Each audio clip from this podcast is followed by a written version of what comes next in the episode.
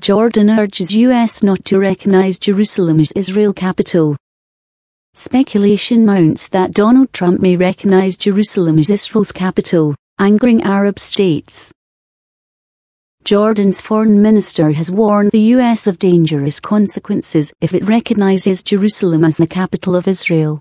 Ayman Safadi said he had told U.S. Secretary of State Rex Tillerson such a declaration would trigger great anger in the Arab and Muslim world. Speculation is mounting that President Donald Trump will announce the move soon, fulfilling an election pledge. Jared Kushner, Mr. Trump's son-in-law, said no decision had yet been made. In a tweet, Mr. Safadi said, spoke with hash sign U.S. Secretary of State Tillerson on dangerous consequences of recognizing Jerusalem as capital of Israel. Such a decision would trigger anger across hash sign Arab hash sign Muslim worlds, fuel tension and jeopardize peace efforts. There was no public response from the U.S. State Department.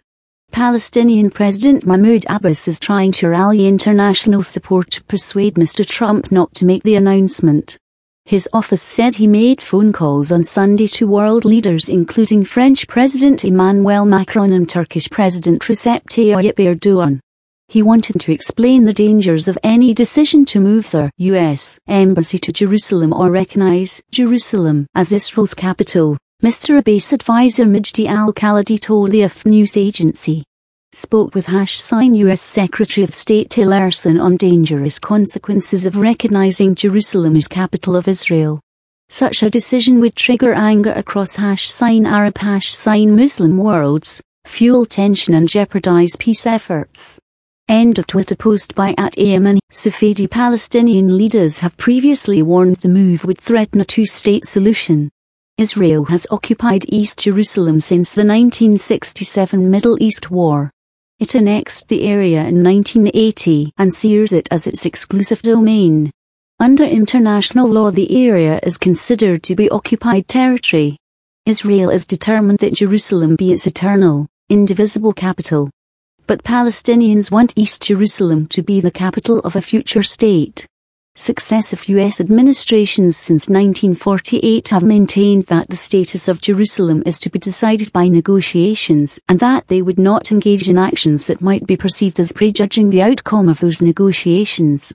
During last year's election campaign, Mr. Trump expressed strong support for Israel and promised to order the relocation of the U.S. Embassy from Tel Aviv to Jerusalem on his first day in office. He has since delayed any such decision but speculation has mounted that he may make the declaration in a speech on Wednesday. Addressing a think tank in Washington on Sunday, Mr. Kushner, a key advisor to Mr. Trump, refused to be drawn and said it was up to the president to announce his intention at the appropriate time. The president is going to make his decision and he's still looking at a lot of different facts. When he makes his decision, he'll be the one to want to tell you, not me, he said.